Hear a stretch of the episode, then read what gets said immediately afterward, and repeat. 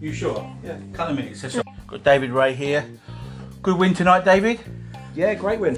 Um, any win's obviously a good win, but we knew Chippenham coming here were going to be a well organised side. Uh, difficult to beat. They don't concede many goals.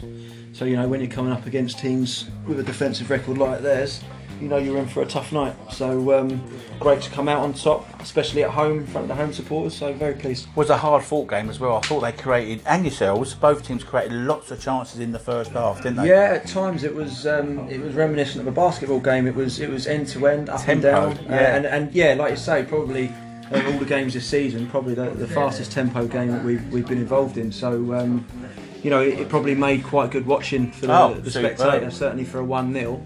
Um, but, you know, also probably helped us in, in some ways because when, when the game's at that sort of pace, you know, you don't get a second to stop and think, so your mind's constantly in the game, your concentration levels are high. So, really pleased. I thought your performance tonight was superb. You know, I know. Listen, I know you're not the tallest of fellas, but some of the headers you win, is, you know, your timing for jumping and, and winning the headers is superb. It's unbelievable.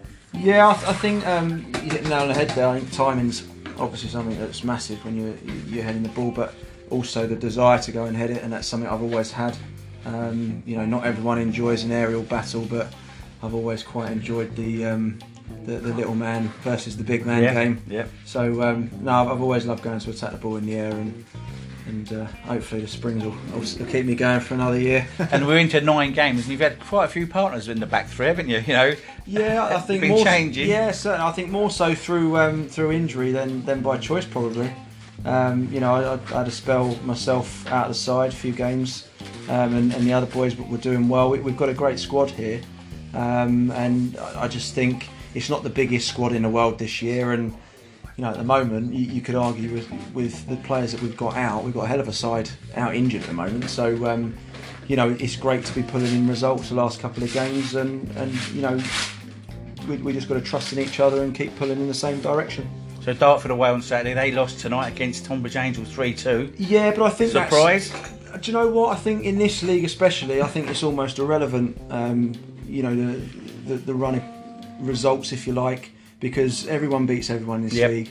I think in the next four or five games, you'll probably see two or three that um, you know might pull away a little bit, and, and you'll probably see maybe a couple that might struggle a bit more than others. But on the whole, I, I think everyone beats everyone, and let's be honest, Dartford are, are a well-established club, non-league club.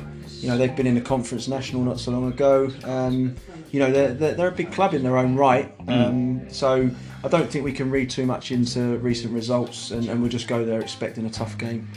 Okay, Um, well, thank, thanks so much for your time. I'll let you get going and uh, see you soon. Cheers.